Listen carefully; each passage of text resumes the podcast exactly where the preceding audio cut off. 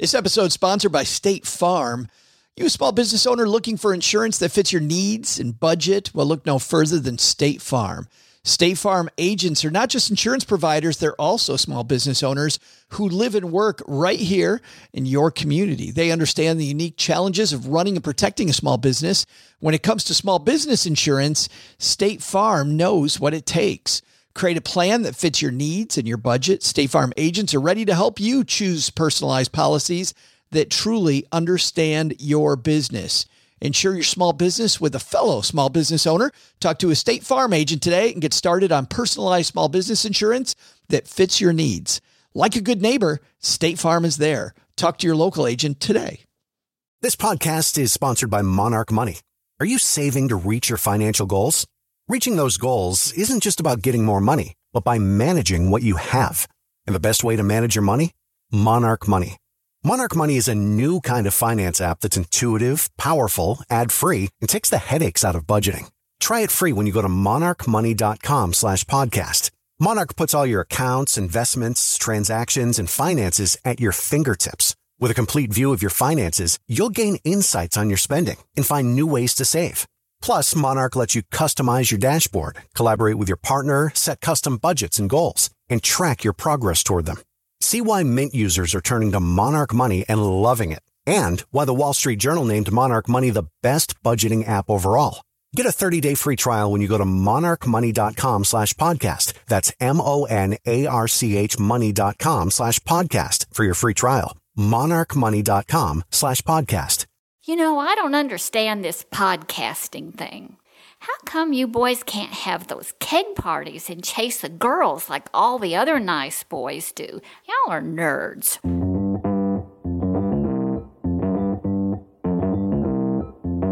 Live from Joe's mom's basement, it's the Stacking Benjamin Show.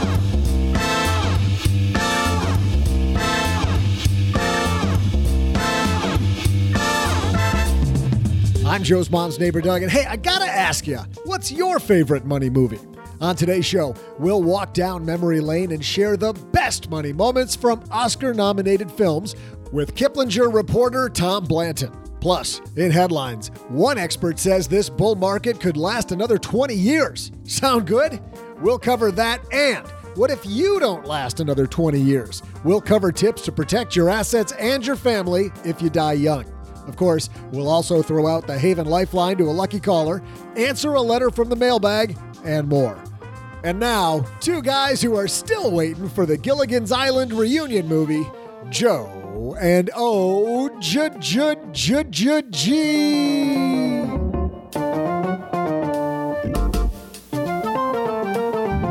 I think we just made a Paula Pant reference there.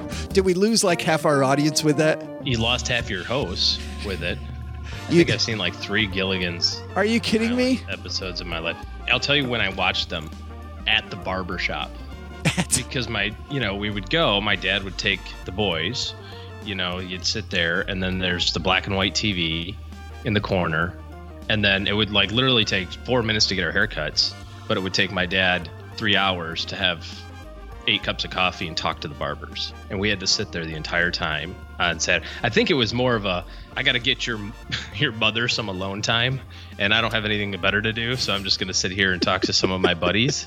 You guys sit there and watch TV, but it wasn't like cartoons. It was Gilligan's Island and like uh, you know old westerns and stuff. Brady Bunch? Brady Bunch? No. No, that's this one the Brady Bunch group Ah, that we went. no. this is this was uh, this was not about the Brady Bunch. Hey, everybody, welcome to the Old TV Shows podcast. I'm Joe Saul-Sehy, Average Joe Money on Twitter. And across the card table from me today, speaking of haircuts, sporting a nice haircut, the one and only OG. Well, that's awful nice of you. I uh, maybe I just combed it a little over to the side today. I haven't got a hair. You actually combed your hair before coming down to the basement. What's that all about? I even put on a shirt. Yeah, well, you know why? Because we've got uh, great sponsors, OG. We got to thank uh, Upstart for supporting Stacking Benjamins. Upstart's changed the way we borrow money, going beyond traditional FICO scores. Upstart offers personal loans, taking into account factors like job experience and education when determining your interest rate. Head to upstart.com slash SB to find out how low your Upstart rate is. Checking your rate only takes two minutes and won't affect your credit. It's upstart.com slash SB. Disclaimer loans are offered by Cross River Bank, New Jersey State Chartered Commercial Bank. Restrictions apply. I can't not do the voice. For details, visit upstart.com slash SB. We're also uh, so pleased that our longtime sponsor, Magnify Money, is with us. If you've listened to this podcast forever and you haven't yet been to Magnify Money, what are you waiting for? StackingBenjamins.com forward slash Magnify Money. We tell you that they save the average person 450 bucks even if you have been to Magnify Money, you have to go back because it changes. The data changes. Yeah, the interest rates change, whether it's on an auto loan, although we're not big fans of auto loans, but on an auto loan, on a credit card refinance strategy, on a student loan refinance strategy, on checking accounts, on savings accounts, on certificates of deposit, whatever it might be Magnify Money has it. Why shop with one bank when all the banks in the universe are at your fingertips, at least 92% of them anyway? StackingBenjamins.com forward slash magnify money. All right, let's get this party started, OG. We're going to talk movies today. We're going to talk Oscars, which were just a couple weeks ago. But when you combine the great taste of Oscars with the wonderful taste of money movies, how do you get the best money movies of all time? Kiplinger reporter Tom Blanton joining us to talk about that. But first, we got headlines, so let's get this party started. Hello, darlings. And now it's time for your favorite part of the show our stacking Benjamin's headlines. Oh, do you think this market bull run's going to last 20 years? I hope so. I hope 20 more years. this is written by Adam Shell from USA Today. Market trends bull run could last 20 years, optimists say. So the market's been bouncing around a little bit lately, to put it gently, like we did on Monday. Aging bull, this piece says, no way. Two Wall Street pros say this bull market, which turns nine last Friday, is just getting started. The long term trend of rising stock prices could last a total of 20 years or more before the uptrend ends. But that doesn't mean short term swoons won't spook investors along the way, they warn. Quote, I don't think this is an aging bull, says Brian Belski, chief investment strategist at BMO Capital Markets. Our market call, which we initiated in 2009, is that this bull will last 20 to 25 years. We're not even halfway through it. What do you think about Hallelujah. that? Hallelujah. I love optimism. How great is that? It's fantastic. Yes. Yeah, did you celebrate last week when the, you know, on the ninth anniversary of the S and P being at like 600 and the Dow being at 6,000? I had. Do a, you remember those days and how exhausting that was? I got a little tear in my eye. Yeah, yeah. Those days were hard, exhausting. Yeah, well, and it reminds us to put it in perspective, right? I had a number of review calls in the last month, and it is coming up that hey, uh, you know, I've noticed a red number this month, or I noticed a red number last. It's like, what's up with that? That's yeah. What's up with that? That's the first time in 15 months. It's like, well, no, no, that's normal. You know, volatility is normal, and so we. uh have been kind of lulled to sleep here, but uh, but the long term trend, you know, here's the reality: it doesn't matter if it's a 20 year bull market we're in a 200 year bull market with like little teeny tiny bits of you know recessions along the way i don't e- see any reason to suggest that that's not going to happen even if you look at the course of your career let's say that you work for 30 or 40 years doing something you know 2000 to 2002 three years it took us just a couple years to get back the 2008 losses right so even if it lasts two years to get your money back in the big scheme of things yeah, the average is 20 months. So Bet on the long run. I like this uh, piece of advice from the piece. Tune out the negativity, says Belski. The expansion in the economy and corporate earnings is just beginning after years of malaise, he says. There's no real signs of euphoria in the broad market like in Bitcoin or marijuana stocks. Cash is still flowing out of, not into stock funds, he says. And rising interest rates isn't the death knell for stocks that bears say it is, he adds. Mike Wilson, U.S. equity strategist at Morgan Stanley, is calling this a quote secular bull market or one that lasts decades, not years, similar to the long upturn that began in the early 1980s and didn't peter out until 2000, despite some brief yet sizable drops along the way, such as the 1987 market crash. We're going to have some crashes, baby. They're saying that was pretty sizable, 1987. Yeah, yeah, yeah, huge, huge. what, like one day, one a day and a half, basically. But we had a huge lesson personally on that day. My father-in-law sold everything, and by the time his sell order happened, it had already started to rebound.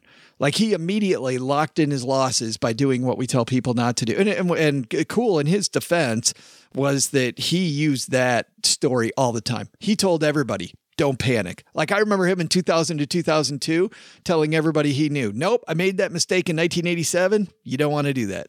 Don't do that. Yep. Yeah, good stuff. Our second piece comes to us from the Wall Street Journal. And by the way, before I get to this, this isn't saying, oh, gee, that you and I are predicting a 20 year bull market.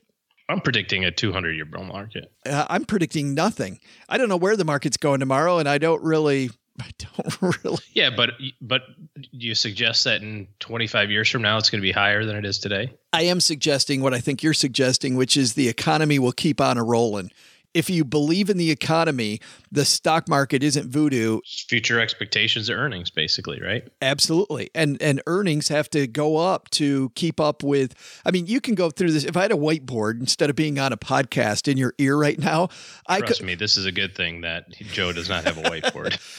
but I could show you how because companies have debt to pay off the debt and make sure that shareholders get money. Anything less than an 8% return, no matter and it's funny because Buffett has lately said maybe we'll even get seven. I think he's just trying to calm expectations a little bit. But I can show you very simply how we kind of got to get eight. Like if the economy is going to continue to move, we pretty much have to get eight. Otherwise, it's going to be a long, long road to hoe. So I do believe that the stock market will continue, the economy will continue. If I don't believe that, then I don't want to own stocks at all. Like I'm not doing what they're saying in some of these pieces we read where I'm I'm getting out of it for a short time. You don't do that either play ball or go buy Bitcoin. Second piece comes to us from the Wall Street Journal. This comes to us from. Love that advice. You can buy this or that. from Jana Schonenberger. Jana writes, How to prepare just in case you die young. I like this because we all think we're going to die at the end of the story, OG, but more often than not, we die somewhere in the middle, is the sad thing. Nobody wants to imagine it, but you can disaster proof your affairs with this checklist. It's as few state plans consider the possibility of an early death. That's a potentially disastrous mistake, experts say. By the time you're in your 40s, you likely know someone or know of someone who's died young. That's why it's important for people to draw up plans as soon as possible, including accounting for what will happen should death occur middle age with children still at home. First thing they go into is insurance, man. The thing nobody wants to talk about is the first thing they address insurance. And I don't think we're suggesting here that common myth of, hey, if you're young, you should buy lots of insurance because it's cheap. But rather, as your life continues to change and evolve, and you add responsibilities, whether it's children or mortgages or whatever the case may be, you have to constantly re- reevaluate your risk management also. Because at the end of the day, if you've got your insurance plan based on when you were single, but now you have three kids that are all under the age of 10, you know, you're not doing anybody any favors there. And yeah, it costs money. That's just part of the deal. You know, you don't get it for free. I do like the idea though in this piece it says, quote, it's best if you can buy guaranteed renewable term insurance when you're still insurable and have no real underwriting risk while you're still relatively young and before you have any diagnoses. I see people all the time that want to get life insurance the second the second after they're diagnosed, and maybe that's too late. Well, that's the risk that you run, right? I mean, if you're 28, single, no dependents, no real debt, I think I'd run that risk then. Yeah, you just you know, do you need to go buy? Do, do you do you sit down and say, well, I think I'm going to have the 2.5 kids, and I'm going to live in a you know McMansion, and I'm going to have a five hundred thousand dollar mortgage at, when I'm 35, so therefore I need three million of life insurance? No, I don't think so. But you have to constantly, you know, evaluate that along the way for sure. The piece says it's also advisable to buy long term care insurance. We talked about that on Monday, though it's mm-hmm. becoming more expensive as policyholders live longer. Oh, man, it's man. horrible. It? It's ridiculously expensive. But, now. but as Ric Edelman said, big financial advisor Ric Edelman says, the types of insurance you want to look at are the ones that are more expensive. The ones that are cheap are the ones that you can probably ignore. And everybody gets that wrong. Like, oh, I'm going to load up on that insurance because it's cheap. Ignore those. If it's expensive, what does that mean? That means actuaries think it's going to happen to you. Mm-hmm. Many employers also offer disability insurance to replace a certain percentage of salary if the employee becomes incapacitated, says Joshua Kaplan, an estate planning lawyer in the law firm uh, Dechert in New York. You know, you can get a disability coverage through your workplace, but we also probably, OG, should caution people about that. It might not be what you think it is. This is more important, especially for the up and coming individual. We used it before, you know, the 28 year old single, no dependents, no debt. You've got such a huge runway of income here that you need to build a fence around that golden goose that's laying that egg. You know what I mean? And you have to understand exactly what your work plan is going to provide. Generally, work plans provide about 60%. Uh, plus or minus, uh, but it's taxable. And so a lot of times people look at that, especially with high income earners, and say, "Yeah, I make two hundred thousand dollars a year. If I get sixty percent of my money, that's one hundred twenty thousand. You know, uh, I'm not going to be penniless. I, I mean, it's still pretty good money. And the answer is, yeah, it's great money. You know, you're not going to have to worry about food on your table or roof over your head. But what are you giving up? If you're sick or hurt for the rest of your life and you can't work and you're going to get that $10,000 a month from your work plan, what happens when you turn 65? It ends. And what are you planning on between now and 65? You're planning on saving a boatload of money. And so, what you're ensuring by adding your own coverage on top of it which comes in all sorts of different flavors and you know all the whiz bang uh, yeah. Uh, options that you can add it's to a whole different show. That's like yeah, a show on its own right? Yeah. Yeah but what you're adding is you're protecting your ability to save money for the next 30 years.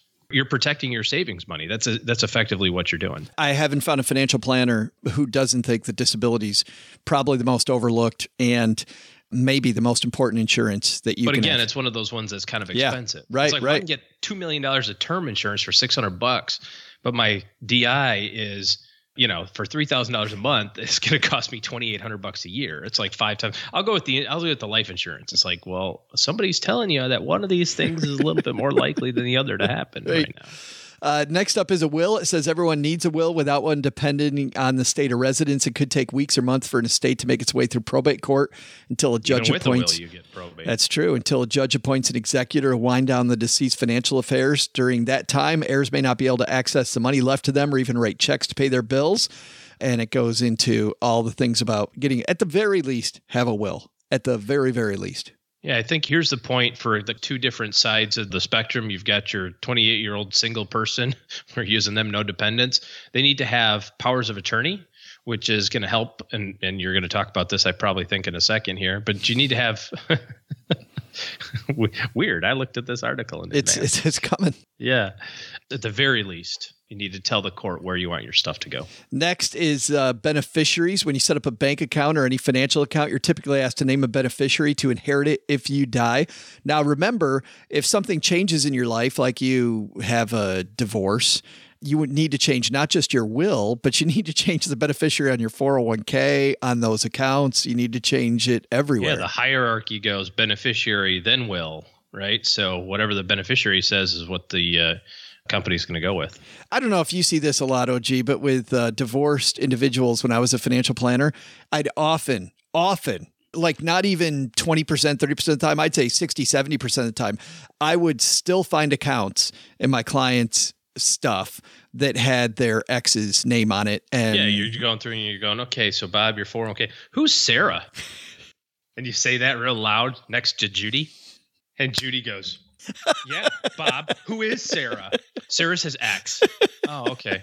So we're still intending to have her inherit the 401k. God forbid if something happens to you. What? You haven't changed that? I told. Oh, so we're gonna want to change that. Okay, so let's put an asterisk in. So you want to probably change that maybe right now. It sounds like I'm laughing. the car on your way home. I'm only laughing because it's so uncomfortable and it's so not funny.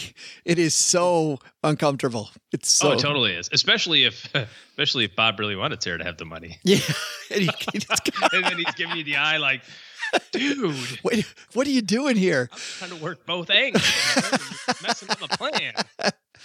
The other thing I think too is again using our young professional. Who do you pick when you don't have a spouse? You pick your mom and dad, right? Or your brother and sister, or something like that. And that's the same thing that we see just as often as we see the second marriage type of thing. You you, you go, who's Alice and Dennis Smith? I go, oh, that's my dad and mom. It's like, okay, should we have them listed still on your okay you're 52 years old how old are mom and dad oh well dad's passed it's like okay you know this is causes a lot of trouble when you try to give somebody who's passed away Yeah. money you know And you're then it- trying to prevent all these things but it's just about being proactive Uh, next is powers of attorney and proxies. And these are important. A healthcare proxy appoints a person older than age 18 to act on your behalf when making medical decisions. So if you can't talk to physicians because you're incapacitated, you need somebody that can. And this will be different than a. with medical and financial decisions Yeah, and those can be two different people, as an example, and often are. If you've got somebody in the family who maybe works in the medical profession and knows the lingo around a hospital, that may be a good person there. And then somebody else who's in the financial world might be able to take over the financial decisions. And you don't want the person who's going to inherit the money to also be in charge of pulling the plug. That's, a, that's what we call conflict of interest. They are not a fiduciary in that capacity. Mr. So my brother, when when we did our estate plan the first time years ago when we first got married, my wife and I decided that neither of us wanted to be the one in charge of that.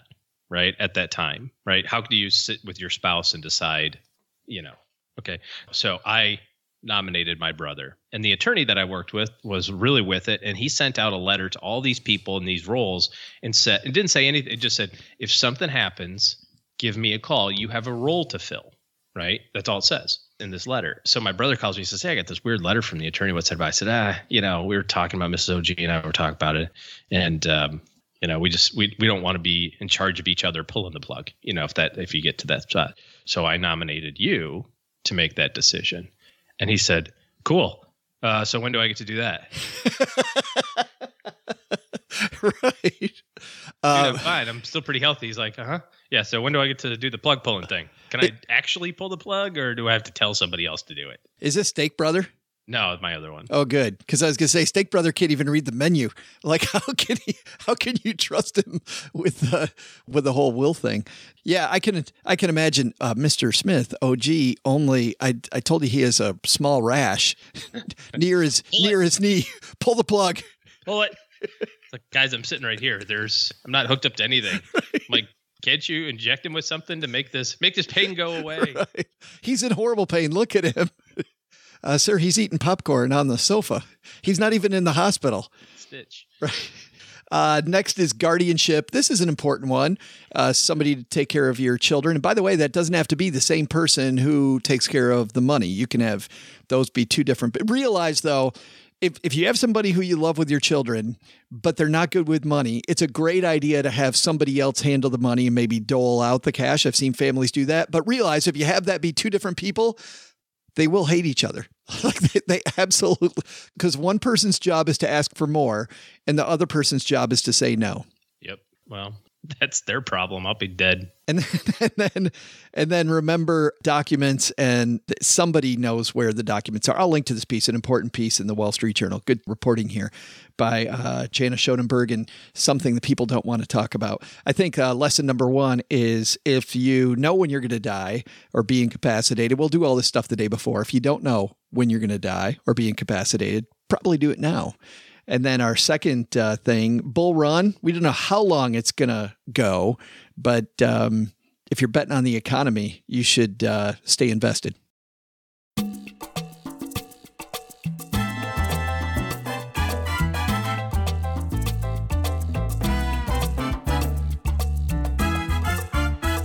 Well, I'm excited about this segment, OG. Number one, because uh, Kiplinger, one of our favorite places, that may have something to do with the fact that they were brave enough to call us uh, best financial podcast just over a year ago, which we still thank them for. But regardless of that, Tom Blanton, we're going to be calling up on My Dad Shortwave because he's got some money lessons we can learn from Oscar nominated movies. He's a reporter for Kiplinger and uh, wrote this fantastic piece about different money lessons we can learn from movies. Nothing we like better, OG, here in the basement, is, is you know very well, than movies and money topics. So we're going to combine the two. Tom Blanton, let's say hello.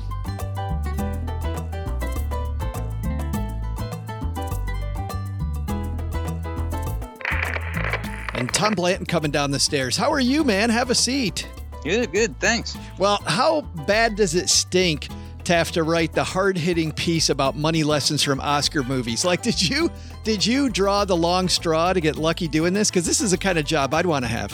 Well, everyone in the office knows I'm a huge movie guy, so as soon as this idea came up, uh, it just came straight to me.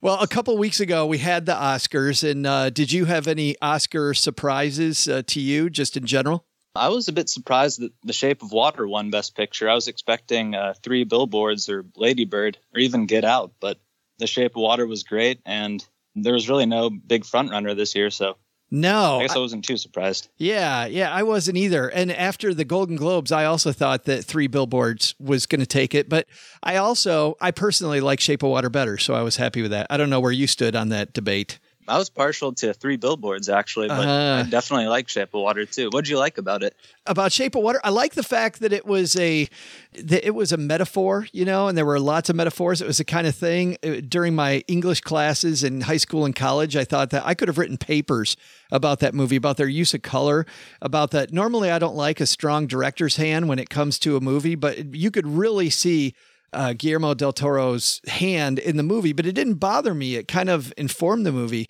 I don't know. I like the theme of loneliness, you know, that kind of is all over that movie. So that's me. How about you? Yeah, I mean, it definitely permeates in a lot of uh, Guillermo del Toro's films, Pan's Labyrinth, too. Um, it had that same kind of feeling, the fantastical loneliness, I guess. Yeah. Well, let's get into these because you were kind enough to write something that was right in our wheelhouse, man, which are movie lessons that we got from Oscar nominated movies. And we're going to start with this first one, which was nominated for Best Picture this year. Uh, let's listen to just a little bit of the trailer from The Post. So, can I ask you a hypothetical question? Oh, dear, I don't like hypothetical questions. Well, I don't think you're going to like the real one either. Do you have the papers? Not yet. This is a devastating. But it turns out he's got the papers on the way, Tom, and uh, the movie goes from there. Of course, this is written about the Vietnam War and uh, reporting on the Vietnam War. And it was funny when I saw this is the first thing. I didn't really think while I was watching this movie about money lessons, but you've got some good ones. Yeah, yeah. And uh, our office here is actually a block away from the Washington Post office, so it made it a little, little closer to home too but yeah, seeing that movie and being a reporter, it was a little more impactful, I think, on me. And being able to write about it was awesome. Yeah. What if I'm a money geek? What are the money lessons that are ingrained in the post? Well, if you're going to take a company public, you then have not only your employees to worry about, but the shareholders to worry about. And when you're making big decisions, like whether or not to print the Pentagon Papers, you have a lot more considerations to take into account. Yeah, you've got this outside influence too. I mean, on her piece, she's very, very worried that they're not going to get the money that they need to keep the paper afloat if they publish. Yet, as a journalist, they got the other pull. I suppose that that's probably the centerpiece of the whole movie. Yeah, definitely. The frustrating here thing here, I think, for investors, though, if I'm an investor in a company, I kind of want the company to do what I personally want it to do. But uh, I guess I don't know. I got to understand that the company's not going to not going to always act the way I want. Like, what, what's my takeaway if I'm an individual stock investor, Tom? Uh, the takeaway is to trust the process, and um, if you're an investor who's also a journalist, you're probably going to side with the Washington Post management team in that uh, situation. Also, next on the list is one from this year's. This was nominated for Best Original Screenplay. Uh, let's listen to a little bit of the trailer for The Big Sick. This was fun. Wait, we haven't even had sex again yet. I'm just not that kind of girl. I only have sex once on the first date. I'm just gonna call an Uber. Your driver will be ready as soon as he puts on his pants. Is your bad man? Watch and learn, bye. Oh, crust. I have to tell you something, babe. I've been dating this girl. She's white. A white girl? Okay, you can't look like you and yell white girl. It's okay. We hate terrorists. I think it is so funny. I thought this was a really funny movie. This movie caught me by surprise, Tom. I don't know about you. But oh, when, same, definitely, yeah. Yeah, I first saw it. I wasn't expecting much, and man, it was a great film. What's our big takeaway money wise from The Big Sick? Our big takeaway here is to always be prepared for the unexpected, especially when it comes to the financial costs of health ailments. One of the main characters in this story was actually based on one of the writers of the movie had a huge lung infection unexpectedly. She was healthy otherwise, and she had a long hospital stay and had to pay for that. I and can't- without health insurance, that can be awfully costly. Well, and especially today when we've so many issues with healthcare and healthcare is so expensive, you see people try to cut corners, and that just that's a disaster waiting to happen. Oh yeah, definitely. Yeah, Th- that was another thing that I wondered on this too. There's a point where he has to sign a legal document, right? That's going to save her life, but he's clearly he's clearly not the person that they think he is signing that legal document. What do you think about that? Yeah, it was. Uh, I mean, it was a bold move, but he had to make it. And in that situation, I wasn't sure if that was legal. But I mean, in his shoes, I would have done the same thing. I totally would have done the same thing, even though it broke the law. Yeah, I love that movie. If you haven't seen The Big Sick yet, you you really can do yourself a favor. And I think uh, The Big Sick is out now on it's either on Amazon Prime or on Netflix. I just saw it on one of the two for a second time. I believe Amazon Prime. Yeah. Awesome. Third on your list of money lessons from Oscars and the, the Academy Awards is uh, from 2016, one of my favorite movies. This is the trailer for The Big Short.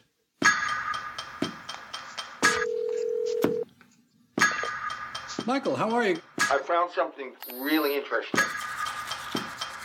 The whole housing market is propped up on these bad loans. They will fail. The housing market is rock solid. It's a time bomb. So Mike Burry, who gets his hair cut at Supercuts and doesn't wear shoes, knows more than Alan Greenspan. Dr. Mike Burry, yes, he does. And it turns out that Mike Burry does know more, Tom. he apparently knows a lot more than Alan Greenspan. This, of course, recounts the events, as you write in your piece, of the 2007 2008 financial crisis through the eyes of those who bet on the collapse of America's housing markets. This was the one, Tom, when I first heard about your piece, I thought this one's definitely in there. So this was a no brainer. Yeah, yeah. There's no way we weren't going to include this one, With uh, especially since it happened in our lifetimes. yeah, absolutely. Uh, where were you at this time in your life? I was in high school actually. Okay. Did you see life falling around, uh, you know, uh, people losing their jobs, maybe family members or have uh, people around you losing their houses, parents, uh, Oh, yeah, friends, maybe? definitely. Yeah. Yeah, I have very strong memories of that time. Though I don't think I understood the full impact of it back then. I don't think any of us did. I remember just even when I said, I just thought, man, this is bad. But I never, you know, looking back, it was far worse than I thought it was at the time. What's our takeaway from the big short? I guess there's probably 50, but I think you've probably Oh, got a big one. Uh, the big one is that all bubbles eventually burst. Do you think that that real estate bubble that we saw then, that some of these signs we're seeing in real estate now, like we didn't really learn our lesson? I'm not uh, informed enough to comment on that. It just seems like we see headlines now, Tom, that you look at some of these hot housing markets around the United States that maybe we're maybe we're headed back the same way. But, but Uh, I really hope not. yeah, I hope uh, I hope not either. Michael Lewis in general is fantastic, and and we may we may see him again uh, later on here. Your next one on your list, this was one from 2014. Let's play a little bit of this one, which stars Leonardo DiCaprio and is called The Wolf of Wall Street. Excuse me. Yeah. Is that your car on the lot? Yeah. It's a Jag? Yeah, yeah, yeah. How much money you make? I don't know. 72,000 last month. You show me a pay stub for $72,000 on it, I quit my job right now and I work for you. Hey, listen, I, I quit. Yeah, I'm going into stocks. My name is Jordan Belfort. At the tender age of 22, I headed to the only place that befit my high minded ambitions. Name of the game? Move the money from your client's pocket into your pocket. But if you can make your clients money at the same time, it's advantageous to everyone, correct? No. That was a fun movie. Turns out, Tom, the client doesn't really matter. nope. Not according to Jordan Belfort. This is a scary story too, and also, uh, you know, a lot of people are horrified to maybe they don't know that this really happened. Yeah. Just a few years before that, too, you had um, Ivan Boesky and Michael Milken. And so, yeah, there, you have to be careful when um, there are people out there after your money because there are some smooth talkers. Yeah, and I love your takeaway, which is along that line, which is hot stock tips from somebody you don't know might might not be so hot, Tom. Yeah. Have you ever received a good hot stock tip from somebody you didn't know? No, actually, not It- a good one. No, but it's funny. I remember in 2000 being in a dressing room at a gym and hearing these two guys next to me talk to each other about how one of them's earning like 70% of, on his investments and the other guy is chiding him because he's only earning 70%, right? On like pets.com and all these tech stocks that ended up being horrible. And I don't know. I could have sat next to those guys and thought, man, I got to get in. But that's that's probably not the takeaway I should know. No, no. good thing you didn't, probably. Yeah. Did you like this movie when you first saw it? Oh, yeah, I loved it. I was in college at the time, and it was uh, perfect for a college kid. Well, what's perfect about it? Because you're seeing, well, was it the fast lifestyle? Was it the fun that they were having? Or was it uh, Yeah, the cautionary yeah, it was just tale? fun movie. Yeah, yeah. Have we covered which one of these is probably your favorite of them yet, or have we not gotten there? Oh, no, we haven't. All right. Well, let's keep moving on then. We're going to go back in time a couple years earlier to another Michael Lewis book adapted for film. And this is uh, one of my favorites here because I'm a baseball guy. This one's called Moneyball. There are rich teams and there are poor teams. Then there's 50 feet of crap. And then there's us. That's a dollar, man. What? Welcome to Oakland. I need more money. We're not New York. Find players with the money that we do have. I like Perez. Got an ugly girlfriend. Ugly girlfriend means no confidence. You guys are talking the same old nonsense like we're looking for Fabio. We got to think differently. Who's Fabio? Your goal shouldn't be to buy players. Your goal should be to buy wins. And in order to buy wins, you need to buy runs. Who are you? I'm Peter Brand. First job in baseball? It's my first job anywhere. The- Not like going off to work for Kiplinger, but it's pretty good when you get to go work for the Oakland A's. Uh, this is the story of the Oakland A's and of a general manager named Billy Beane. You an Oakland A's fan? To an extent, after seeing this movie. I know, me too, right? Beforehand, I knew a little bit about it, but I didn't know just how much he had to he had to dig in. What's our takeaway from Moneyball that people can learn from, Tom? Our takeaway is that value investing can be a winning formula for your portfolio, just like it was for the Oakland A's under Billy Beane. He found those bargain players for cheap and created a winning team out of them. Well, and what's funny about value investing versus being a growth investor is it's generally a, a less bumpy ride. Yeah. Uh, while we're talking baseball, just briefly, your team, Uh, the Padres. the oh, I feel bad for you, man. Oh, yeah. But this is this is the year, Tom. This is the year. Or next year. Always next year. Always, that's right. That's what's the best about baseball, isn't it? It's uh, always uh, always time for next year. But what's also interesting, I think, I think in this movie in particular, Tom, there's this issue, you know, and we see it back to back. You're talking about Jordan Belfort a couple minutes ago and that excess and how fun that is to see that movie versus a movie like Moneyball, where every dollar matters. I mean, this idea of frugality in your life, right? And betting on just those things that are important is a really good money takeaway, also. Yeah, definitely. I hadn't thought about that comparing the two, but when you got to make your dollars count. Yeah, I mean, don't get me wrong. I'd rather have Jordan Belfort's car than Billy Beane's car, but uh, that's a place to go. All right, let's move on to our next uh, candidate here. We're going back now to 2011. This is uh, an Aaron Sorkin written movie called The Social Network. I need to do something substantial in order to get the attention of the clubs. Why? Because they're exclusive and fun, and they lead to a better life. People want to go on the internet and check out their friends, so why not build a website that offers that friends, pictures, profiles? I'm talking about taking the entire social experience of college and putting it online. Site got 2,200 hits within two hours. Thousand, 22,000. This idea is potentially worth millions of dollars. Millions? You stole our website. They're saying we stole the Facebook. I know what it says. So did we? A million dollars isn't cool. You know what's cool? A billion dollars. You're going to get left. The Winklevoss twins aren't happy, but uh, uh, Justin Timberlake is in his in his role in this movie. I don't think Justin himself was involved at all. So, is the theme here the takeaway? Tom, uh, steal the Winklevoss's idea, and you'll become a billionaire. Quite the opposite, actually. It's uh, don't share your ideas. You should act on them. You saw what happened to the Winklevoss twins in this movie when they sought uh, Zuckerberg's help building their website. He may or may not have taken their idea and made a website of his own that went on to become Facebook. It's funny because had they acted on it first instead of sharing it with somebody who, you know, and, and you can uh, you can actually make a case for Mark Zuckerberg that he had a very close idea of his own, right? Already kind of going in. But, you know, hiring somebody else to do it who's that brilliant and then having him merge the idea where they sat, not a great thing. Do you think, though, that when it comes to something like an idea that's a technology idea like this, that's something we can parlay into any different area, or is, is the technology world a little bit different? I'd say the technology world's a little bit different. From what I've read, it's property theft is rampant in Silicon Valley.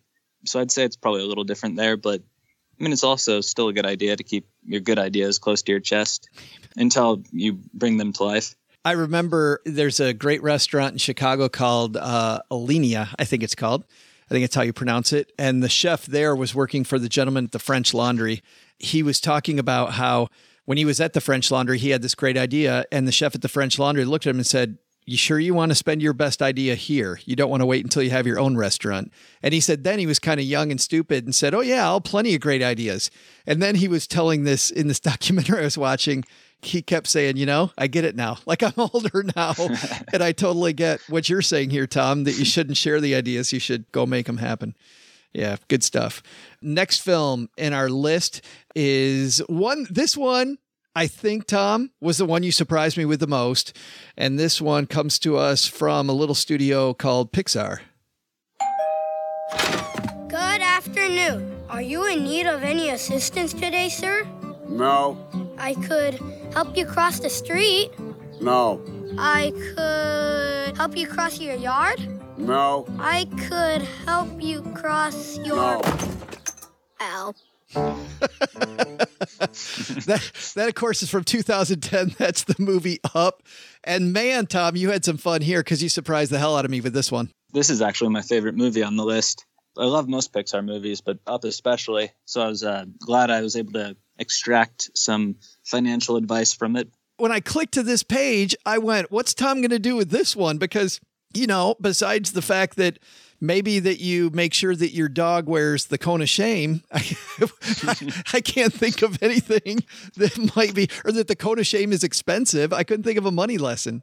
Well, I was able to figure one out, it being that you should never abandon prime downtown real estate, which the protagonist of the story does when he floats away in his house with help from uh, thousands of balloons. That is that's so awesome. And of course, real estate's something they're not making more of. So it's funny, real estate is something also though that people think that it's difficult, but I think real estate's not as difficult as some people make it. Well, once you have the real estate, yeah. yeah. You just have to hold on to it. Yeah, good point. And but the holding cost on real estate a lot more than on stocks. Does that bother you? Uh no, not necessarily. I still think it's a good investment. Yeah, over time keeps up with uh, inflation, beats the heck out of inflation. Interesting. I've, i love that you got something up. I just love that we get to go through these movies. Number nine is one I just watched from 2008. A script, by the way, that a lot of writers call one of the best scripts of all time. The script didn't win the Academy Award, uh, but this was nominated for an Academy Award. This is nominated for Best Picture. It's uh, Michael Clayton. Michael, thank God Look, I, I, I got a situation. Arthur Edens just stripped down naked in a deposition room in Milwaukee. You are the senior litigating partner of one of the largest, most respected law firms in the world. You are a legend. I'm an accomplice. You are a manic depressive. I am Shiva, the god of death. I'm Michael Clayton. You're late. This is a $3 billion class action lawsuit. The architect of our defense has been arrested for running naked through a parking lot. He's building a case against you, North. Nobody's going to let him do that. Let him? Who the hell's going to stop him? I spent 12% of my life defending the reputation of a deadly weed killer. Arthur. No, wait. They killed the Michael. You North needs to know he's under control. They've been shook up. They need to be reassured. What are you telling me? That I'm counting on you. This is quite a movie, Tom, about business and intrigue. Oh, definitely, yeah. Watch, uh, listening to that trailer makes me want to watch it again. I know, right? Yeah, it's it's pretty fast paced, and it's funny. Uh, is, is, is it bad when your CEO's uh, running around naked in parking lots? most definitely. So tell me a little bit for people that don't know about Michael Clayton, because we just heard little bits. We heard Tilda Swinton, we heard George Clooney, but people don't know what this movie's about. What is real? What is it really about? Uh, well, Michael Clayton is a fixer for New York City law firm. He makes a lot of money from the job, but not enough to cover an outstanding debt on a restaurant investment that he entered into with his drug abusing brother. So the takeaway from that story, or from that subplot of the movie, is be careful who you go into business with, especially your family. Man, and we've heard bad story after bad story about that, haven't we? Oh yeah. Just especially when it comes to working with family members. I see that all the time. We get letters to the show about that and it's and it's so painful. Any stories that you've had to do on that recently? Not personally, no, but I I know I see them a lot in the news as well. What have some of the letters that you've received said?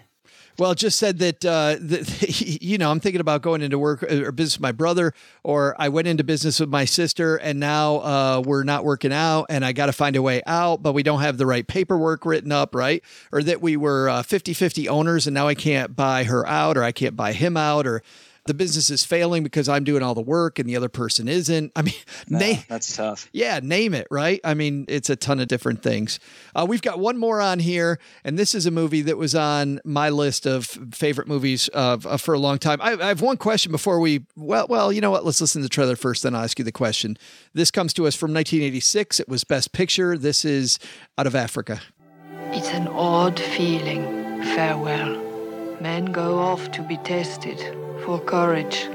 And if we are tested at all, it's for patience. For doing without. But I'd always known that. Is life really so damn simple for you? Perhaps I ask less of it than you do. I don't believe that at all.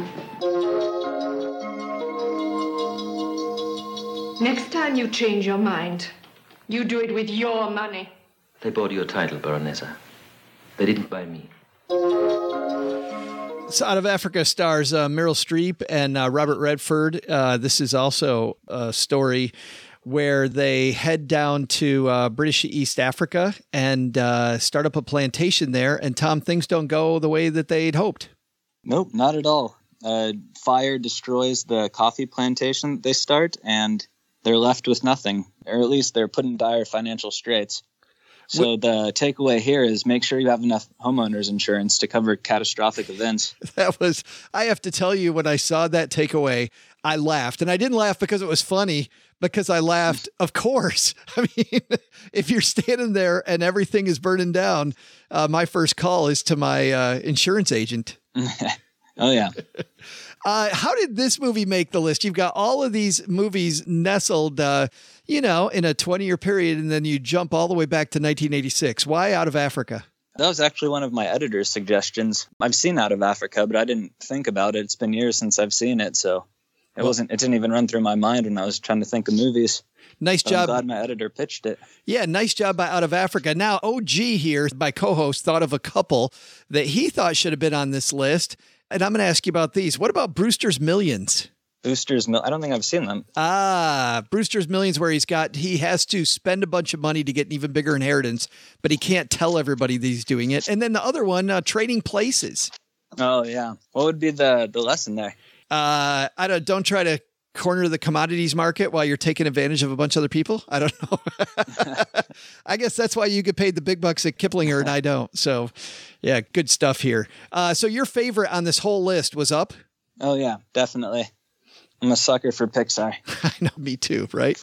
Well, fantastic. Thanks for writing such a great piece, Tom, and thanks for hanging out with us here on Stacking Benjamins for a few minutes. Yeah, thank you. It's been a pleasure. Hey there, trivia fans. I'm Joe's mom's neighbor, Doug, and here's a coincidence. It's both movie day on the podcast, and yesterday was alien abduction day. Is that really a coincidence, or is there more they're not telling us? I'm pretty sure the truth is out there. Speaking of aliens, how about this piece of trivia? E.T., riding in the basket of Elliot's bicycle flying in front of the moon, is the trademark image for what Hollywood production company? I'll be back with the answer in my own personal alien abduction story in just a moment. Oh, yeah, it happened.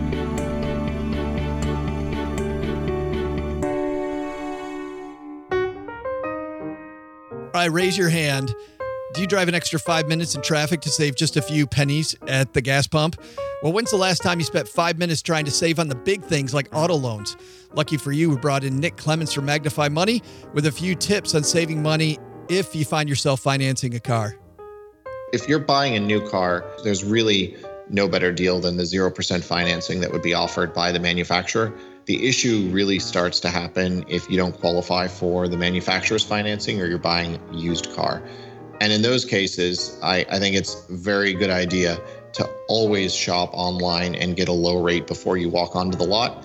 Uh, chances are high that the dealer will beat it, but if you don't walk onto the lot with a low rate to begin with, you know you won't get the best deal. Thanks, Nick. More than just auto loans, Magnify Money's the perfect spot for reviewing just how well or not your checking and savings accounts are performing. You might just decide to switch banks, and guess what? Why stick with just one bank at all when you can use magnifymoney.com to always find best in class stuff? StackingBenjamins.com forward slash magnify money. Average person saves $450 in interest when they go there. StackingBenjamins.com forward slash magnify money. Thanks to Upstart for supporting Stacking Benjamins. You know, the New Year's luster might have worn off, guys, but there's still plenty of time to make this this the year you get your personal finances on track. It's time to take a step forward toward financial freedom and take 2 minutes to check out Upstart. Quick and easy, Upstart's rate check is free. Checking has no effect on your credit score, and you can receive your money as soon as the very next business day upon approval. It's funny, we've had so many people on the show. I'm thinking of Eddie Lamb, uh, was one of those people who knows a lot about money, has what he thought was a great, great reliability toward paying off loans, and yet denied during the process. Just so frustrating when that happens. Perhaps you were denied for a loan from a bank or you were approved, but your rate is astronomical. Say goodbye to the traditional loan process and hello to our sponsor, Upstart. Simply put, they've reimagined the personal lending industry. They know you're a ton more than just a FICO score. And that's why they take into account factors that banks and credit unions just don't when determining your credit worthiness, rewarding you for things like job history and education in the form of a smarter interest rate. So go online, take two minutes to find out your Upstart rate. Two minutes. As I mentioned earlier, checking is free and won't affect your credit. Plus, once you're approved, your loan will be funded the very next business day. So you need to pay off credit cards, pay off student loans, you name it, and a personal loan from Upstart can help. Hurry to upstart.com slash SB to find out how low your Upstart rate is. That's upstart.com slash SB. Disclaimer, Loans are offered by Cross River Bank, a New Jersey state chartered commercial bank. Restrictions apply. For details, visit upstart.com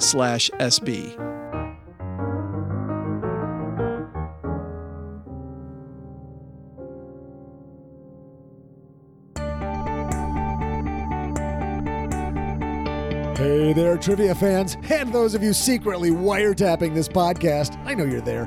I have today's trivia answer. But first, before the break, I promised you my own alien abduction story to celebrate yesterday's Alien Abduction Day. Little known fact my own dad was abducted by aliens. I remember it like it was yesterday. Right after a big fight between my parents, he drove down to the store for cigarettes and beer. Never came back, never returned. Mom said she didn't know what happened to him, that he probably got abducted by aliens or something, which is funny because there was a dead alien specimen in the sideshow tent of the circus that left town the same day my daddy disappeared. Coincidence? Maybe they were all abducted by aliens. The truth is out there, and as is today's trivia answer. So let's get to it. E.T. riding in the basket on Elliot's bicycle, flying in front of the moon is the trademark image for what Hollywood production company? If you said Amblin Entertainment, congratulate yourself, but not too loud. You don't want the wiretappers thinking you know more than you really do, or you might show up missing next. See ya.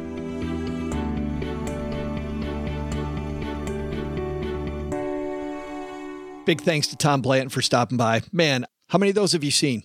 Oh, probably like 60 or 70% of them. Yeah, good stuff. Favorite among those? I'm surprised uh, Brewster's Millions didn't make his list. right. Spend a lot so that you get the big payday. That's what you can tell Mrs. OG, isn't it? If no, no listen, if we spend everything, millions. The lesson is hate spending money. Yeah. Right. I mean, you know, you've got to recognize how miserable it is to be able to spend it in order to be able to save a whole bunch of it. Also, it's just a funny movie. Like It- when he has to get an iceberg, and tow it to Africa, and it melts along the way. It is. It's so great.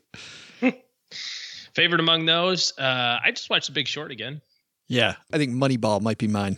Moneyball's a great movie, And it's funny, I mean, bo- well, they're both by the same people. Both those Michael Lewis, right? Michael Lewis books, Stuff. Yeah. Um, a lot of good ones. And on another note, that ET image from Doug's trivia, you see that a hundred times. I mean, you see it a bajillion times. See it all the time. Amblin When was the last time you watched ET?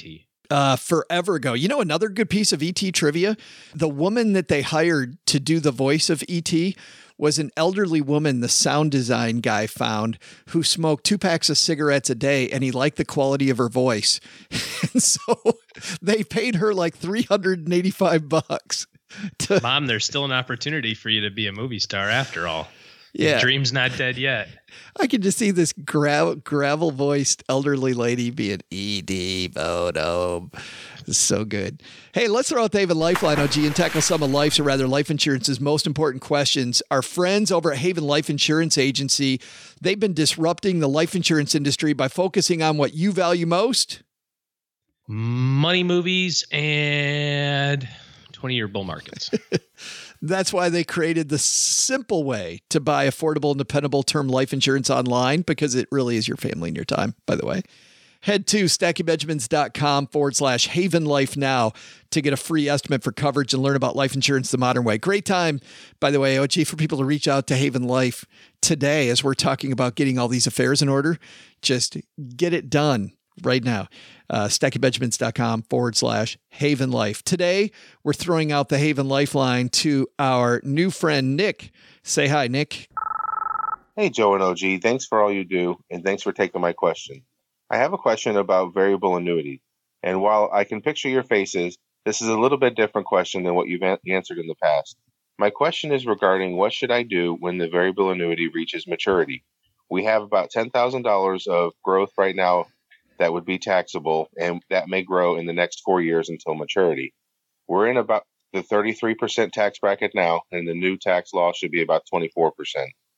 I was originally just going to pull it out and take the tax hit, but after listening to Joe's recent webcast about n- annuities, I'm thinking about rolling it into the Vanguard no load annuity.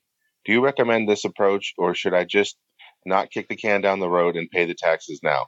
Thank you. Great question. Let's let's define some stuff because Nick talks about his annuity uh, maturing. I think what he's talking about isn't maturity date; it's the surrender charge going away. Am I right? Yeah, that's what I would imagine what he's talking about here. Most annuities, you know, well, all annuities are sold by insurance companies. And because they have such high commissions generally paid, they have to have back end fees on those to recoup that if you change your mind too soon, right? There are a number of emerging companies, Vanguard's one of them. I can think of a couple of others that have really, really low cost annuities that are perfect for this example right here. What you want to look at, Nick, is I would throw out the surrender charge. Just forget about that right now and look at how much you're paying on the internal costs, how much the there's a there's a line item called mortality and expense fee. They'll say M&E or something like that. You probably also have a rider fee on there and then you're looking at the investment sub accounts and how much those fees are all said and done, it's probably three to four percent a year is what the internal costs are on these things. And they have a purpose, right? So we've talked about that before. There's a it's an arrow in a quiver. You can use it for a specific thing. Probably not a great tool for a 35 year old. I don't know how Nick is, but you know, 35 year old with 10 grand. There's probably other places.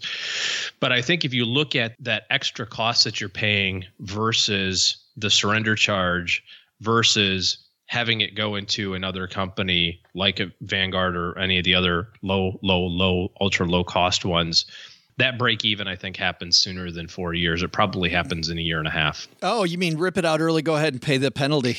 Take it Yes. and go. Yeah, Yep. yeah, yeah, yeah. Now, what he's talking Agreed. about is, of course, do I just take the money out and pay the taxes? So if you've got a variable annuity that's not in an IRA, which is a lot how they're commonly sold, but if you have a regular variable annuity, all that growth is tax deferred. So there is a place for tax deferred growth when you've maxed out your 401k, you've maxed out your IRAs, you've maxed out your Roths, you've maxed out your non-deductible contribution, all that stuff, and you still have got extra money to save. Great, let's grow it tax deferred for the rest of your life until you start taking it out. But in this case, you said ten thousand bucks.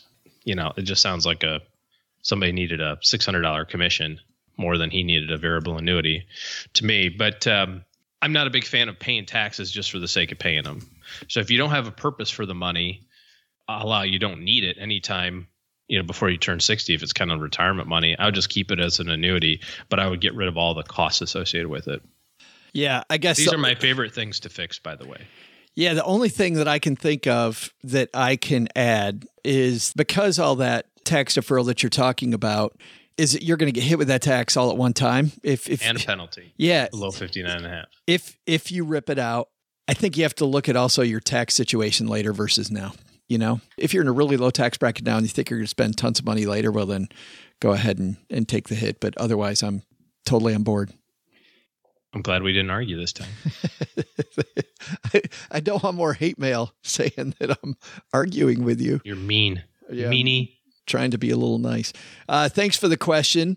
Uh, we also get letters down here in the basement, and this one comes to us from our new friend Joey. Joey says, Joe or OG, love you guys.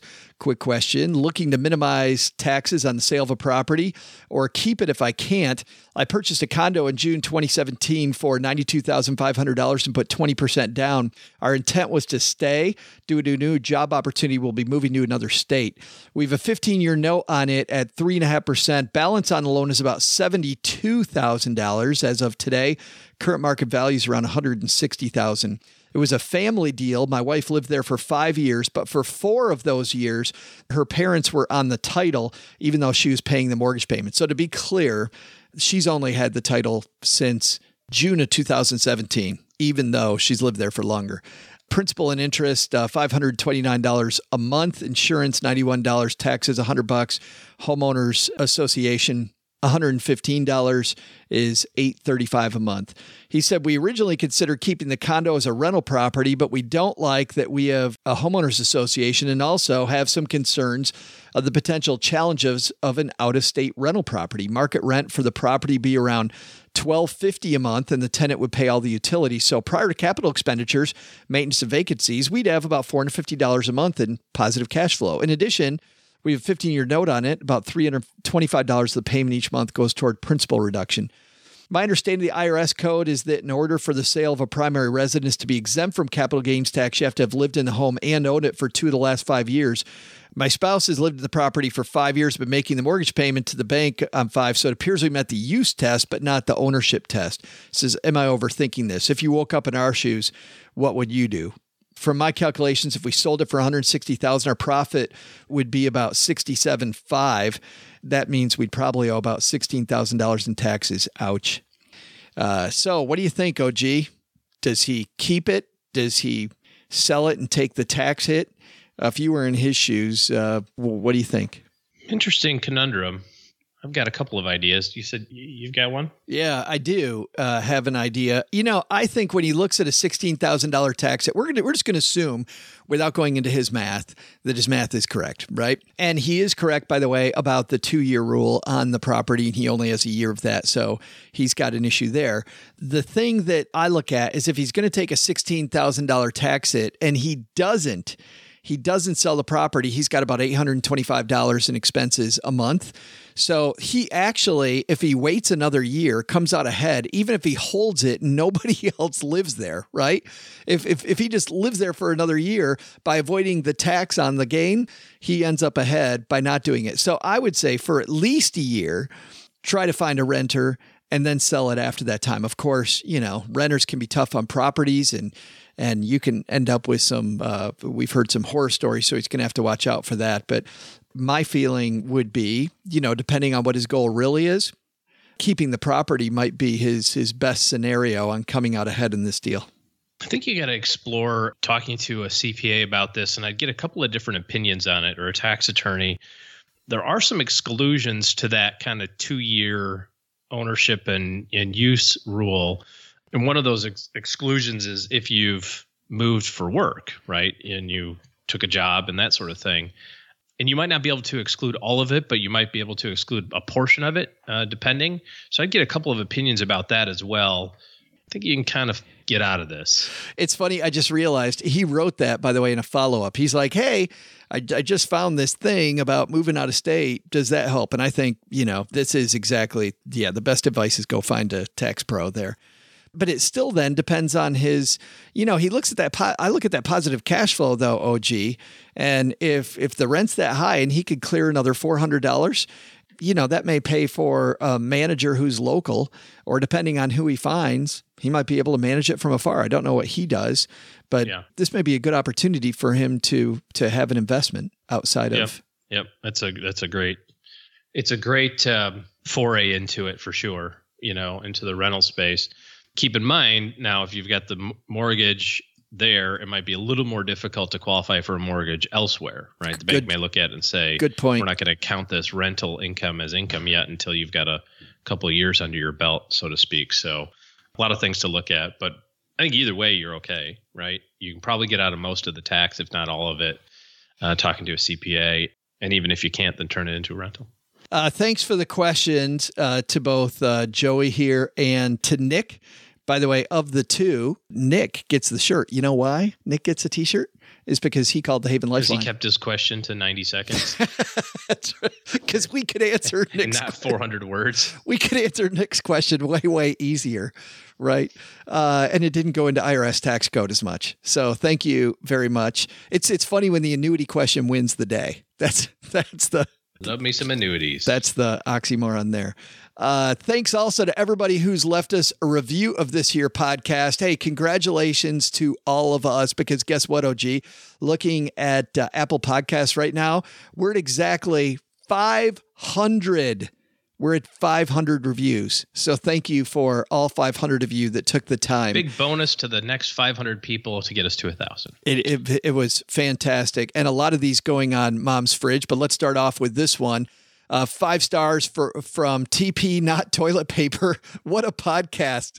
Uh, this is my favorite financial podcast, although people say otherwise. I've learned a ton. Apparently, the quote Sizzler is a good place to pick up women. If you run into a bear and it's black, fight back. If it's brown, lay down. And if it's white, good night. There's even an episode about not busting your nuts before retirement.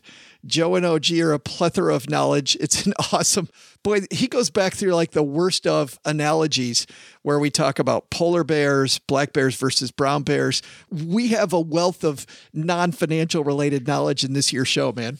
I'm staying away from this conversation. Were you in on the? Uh, you weren't in on the discussion that roundtable with uh, Paula when they were talking about uh, not uh, not busting your nuts before retirement that uh, that one got a little I awkward. I wouldn't have participated in that conversation. Pro- probably we shouldn't be participating in that conversation now.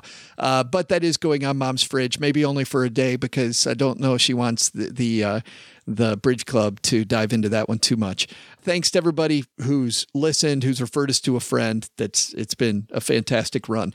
Hey, if you need good financial help in your corner, also OG's taking clients, and to find out what it takes to get him in your corner, head to stackingbenjamins.com forward slash OG. Needed to mention that.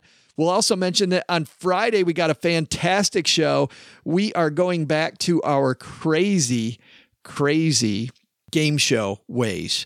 And on Friday's show, do you have what it takes to be a millionaire? And we're pairing three of our listeners with our roundtable participants. And we'll see if maybe, OG, you can get more right than you got right on the last one about things that you should. Uh, of course, you won that one, didn't you? All I do is win. You won that competition. Win, win well, no matter what. We'll we'll find out who's a winner on Friday. Probably not anybody listening because it's usually a train wreck in a fun way when we do these. All right, uh, Doug, take it from here, man. What should we have learned today? So, what did we learn today? First, looking for some good entertainment for this upcoming weekend? Try out one of the movies on our Kiplinger's Money movie list. You might have some fun and learn a little about money at the same time. Second, know when you're going to die? Finish your estate plan the day before because that's the only time you'll need it. But if you don't know when you're going to die, how about finishing it now? But the big lesson? Don't let the government wiretappers know that you know that your dad was abducted by aliens. I can hear him on the line now. Hey, Stewie out in the van, I'm not going to bring you jello shots like I did last time. I know you're listening in, dude. I'll get to the truth. The truth is out there. Big thanks to writer Tom Blanton from Kiplinger for joining us. You'll find Kiplinger Magazine wherever you find books and magazines, or head to kiplinger.com for more. This show was created by Joe Saul-Sehy, produced by Richie Rudder Reese, and engineered by the amazing Steve Stewart. Kathleen Selmans handles design, newsletter, and classroom opportunities. If you'd like to learn more, head to stackingbenjamins.com forward slash classes. Online, visit us on Twitter at, at SBenjaminsCast or on our Facebook page. Shannon Cowan is our community manager and social media guru. I'm Joe's mom's neighbor, Doug, and I'm pretty much the guy in charge of everything around here. Trust me, this well oiled machine didn't get like this all by itself. SB Podcast may receive payment on the show from sponsors and guests in the form of books, giveaway items, discounts, or other remuneration. There's no way you would take advice from these dorks, but like Joe's mom always says, don't take advice from people you don't know. This show is for entertainment purposes only, and before making any financial moves, consult with a real financial advisor. Special thanks to Stewie's replacement out in the delivery truck outside my house for the aviator shades. He must have a great gig to sit in a truck all day outside of my house. Not much happening here. Special thanks also to the guys from the cable company who fixed my cable today. That's customer service. I don't even have cable, but they fixed it. And thanks to the organizing company, one of my special fans sent to me. Although they weren't really that good. They went through all my drawers, really didn't organize anything very well. In fact, actually a little messier than it was when they started. But hey, you know, it's the thought that counts. So thank you from the bottom of my heart. Thank you.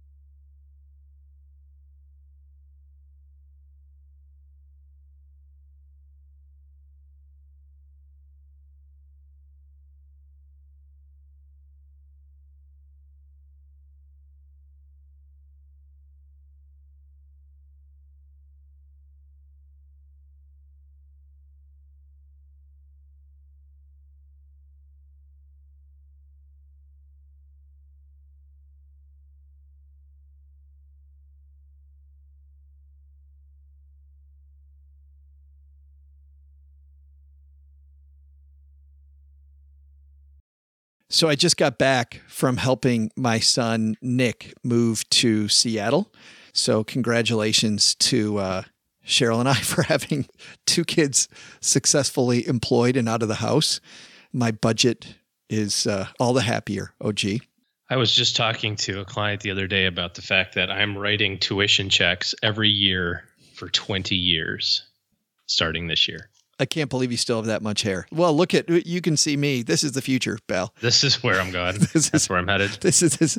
This is crazy. Yeah, it's. I can't even imagine not having kids in the house. And it's funny because even after he, uh, you know, he was home for uh, three months after he graduated, just to take a little time off, and it was a blast having him home. And already miss him not being here, but that kid can eat. And it's amazing how much how much my bills went through the roof with him ill uh, here like every single bill. Every, now, did you have did you have the talk with him before he left? The talk about you know. sending money to mom and dad every month?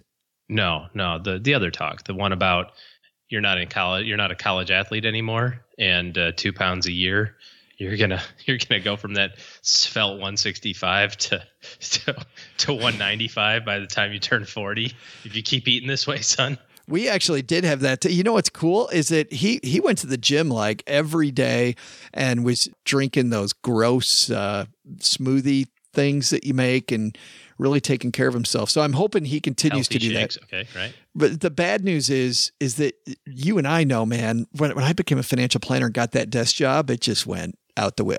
I, I all of a sudden didn't have time to exercise anymore, and then I had I to build it back distinctly in. remember going to the doctor when I was 21 or 22 because I I had my own insurance. So, you know, I went to the doctor. He's like, "What are you here for?" I was like, "Because I have a I have my insurance now. Aren't you supposed to go every so often?" I was all proud of myself that I made a doctor's appointment. I remember that day too. And he's, my uh, very own. And now and now I don't go at all. But but um, of course not. But, but he says, uh, "What's your workout plan?" I'm like, "Workout plan? What are you talking about? My- I'm a U.S. Marine. I don't need a Look workout, at- workout plan. Look at this. This just happens." he's like, he's like, "Not for long, buddy." He said, "Every year for the next 20 years, you're going to put two pounds on." I'm like, funny guy, two pounds a year. First of all, that's not a lot, and second of all, not going to happen." And um, somewhere around my late 30s, when I stepped on the scale, because this was when I was maybe like 170 weight. When I step on the scale and I'm at like 199.8, and I'm like, what the hello is happening here?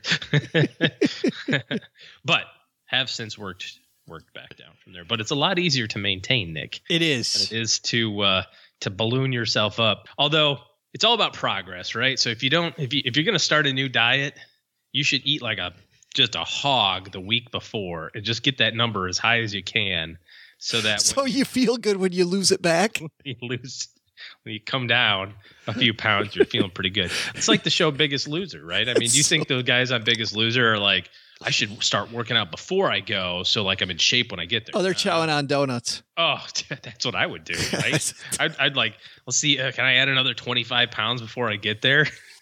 Because of because it's percentage weight loss, I got a better chance of winning. You know, Better chance of winning. I'm I'm sure got to game every, the system, dude. every physician listening is is is like But for all of you who care, Yeah. I did just recently have a flight physical, and I was healthy as an ox or horse. I don't know, whichever of those two are the healthiest. And, Or uh, a- great blood pressure, or a half dead mule or something. some right. doctor doctor was in amazement at my I was going to tell the story though. Along our way, Nick wanted to. He's never been to Vegas, so he's like, "Okay, we gotta we gotta stop in Vegas." So Blue, how come you didn't tell me about this trip? I'd have Shit. shown him everything in Vegas. Sh- Sh- that's why we didn't tell you about the trip. Cheryl, Cheryl had a conference there, so Nick and I drove the car to Vegas and then picked her up, and then went the rest of the way, the three of us to Seattle, road tripping with his car, and then Cheryl and I flew home. But going to Vegas reminded me of, you know, I've never been a huge gambler, but I gamble a little more now than I did before because I used to give financial You got all sorts of money because your kids are done. yeah, that's right. Because now I'm rolling in it, and if I can double that that Exactly. monthly number, now you're now you're thinking. that's a that's a big number. And if I don't, it would have gone to tuition anyway. You know, in the past. So yeah, nothing ventured. No, no, I I not at all. But I was never a big gambler, and I had a financial planner had me give uh, financial planning speeches in Vegas, and I was in Detroit at the time, so he would fly me uh, a few times a year to Las Vegas uh, and have him give speeches. And what was funny was when I learned how to give those talks, I I. Uh, when I learned how to gamble was him one day. It was his assistant and he and I were standing at the, in the back of the room after this presentation and his assistant said, "You know, I always wanted to learn how to play craps."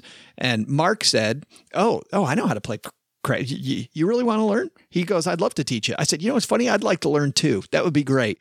So we agreed to meet at this place that had at Excalibur, which at the time on the south end of the strip has had the the least expensive tables for craps. And I didn't know this at at the time, being a guy that comes from a family where like betting a quarter on the Super Bowl was like a big deal. He goes, "Yeah, minimum show up with two hundred dollars." Like 200 200 Are you kidding me? I'm not showing. He goes, you have to show up with two hundred dollars or don't don't show up because at a five dollar minimum bet, you have to be able to withstand a few bad rolls, and less than two hundred dollars is just going to flush you out, like the standard deviation on the rolls. Mhm, you know, exactly. yeah, it's too high. is is way too high. You just got to be able to hang in there. He goes, and 200 probably is enough, but minimum 200. So I go to the, I remember number one, avoiding calling Cheryl to talk about this. And number two, which was horrible. And I still should have called her ahead of time, but I'm like, okay, going to just do what he said, hope for the best. I pulled $200 out of the ATM and I remember this pit in my stomach just going, oh my God. And we walk, we walk into the casino. We meet him at the, I meet them, the two of them at the entrance. the three of us go to this table and we stand back a little bit. And Mark says to us, he goes, Okay, so craps, let's teach how to play. Do you want the quick way or do you want the long explanation? And of course, what his assistant and I said the same thing. What would you say? Quick. I want the quick way, right? So he, he Tell points. how to make as much money as fast as possible. Let's do this. So he said, "Okay, great. I'll give you the quick explanation. Uh, you got your two hundred bucks." I said, "Yeah." His assistant said, "Yeah." He's he said, "See that guy with the stick over there? Just hand him the two hundred bucks because that's where it's going." That's the quick explanation. and then that pit in my stomach got even worse. It was absolutely horrible. And then he said, "Okay." I'm going to teach you the longer way, which number one is do as I say, not as I do. He goes, because I make a bunch of dumb bets and I'll teach you all my dumb bets, but you don't want to do those. Here's what you want to do to not lose your butt and at least make the game go longer. So he taught us that craps is, you know, the the best odds in the casino, but that the ups and downs are strong. And so we start playing and I win in about 25 minutes. I win 80 bucks on my $200. It's a good ROI. Yeah. And I immediately take my money off the table. Mark's like, What are you doing? We just started. I'm like, No, man, I I understand risk and I understand what I just did. And I'm I'm done. I'm watching. I got, I got a 40% return in 20 minutes. I'm out. Yes, I am I I am watching. So I was done that trip. Couple months later, I fly to Vegas again to give speeches for him. The next time I go to the casino by myself, grab my 200 bucks, go in there, still feeling the pit of the stomach. But I'm thinking if I can avoid a loss of more than 80 bucks, right? Then then I'm still good. Then life is fine. So I put my 200 bucks down. I start playing the game and uh, I win like 75 bucks, dude. And so then I go back the second day because I was giving speeches on two different days. Go back to the table. I win like 90 bucks. And then the next time I go, I go in the middle of the day, me and these old men before I'm giving the speech, and I lay down my 200 bucks and I play the system again and I win like another 80 bucks.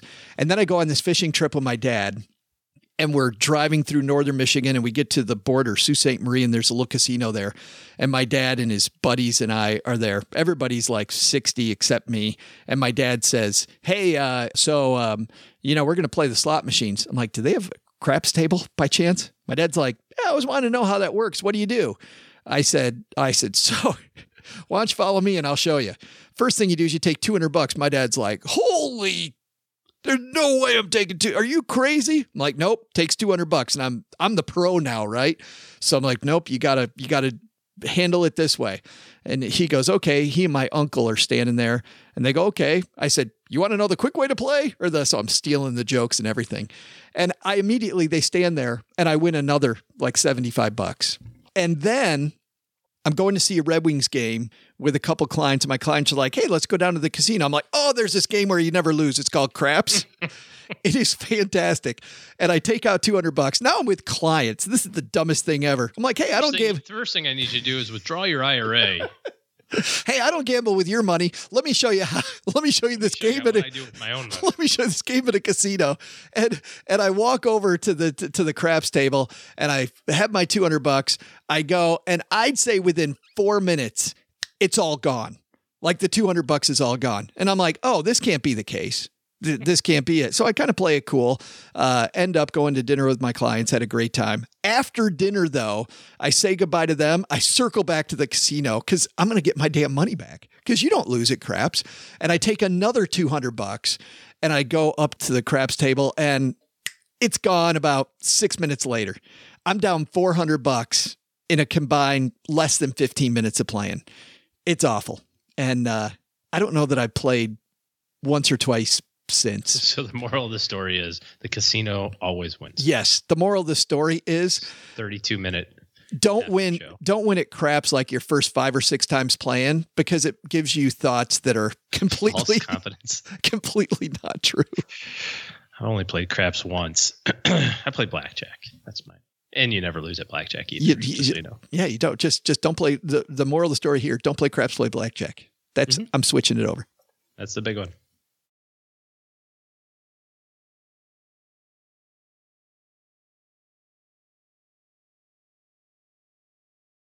Well, Stackers, the show is over, but the party is just beginning here. You know why? Because it's Military Appreciation Month, and we are giving out shout outs to all of our friends who have served in the military. And let's point uh, the finger right here at our good friend OG, who spent time in the military. And of course, we know what a giver he is, even when he pretends like he's being uh, Mr. Surly.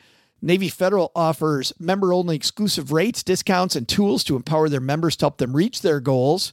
Visit NavyFederal.org slash celebrate, and you'll see all their Military Appreciation Month offers and other Navy Federal offers. They've got all kinds of resources on their site, like best cities after service to help veterans transition to civilian life and best careers for military spouses to support military families. So much going on. Just head over to NavyFederal.org slash celebrate take a look at all the Military Appreciation Month offers and their usual offers. Navy Federal, our members are the mission. Navy Federal is insured by NCUA, equal housing lender.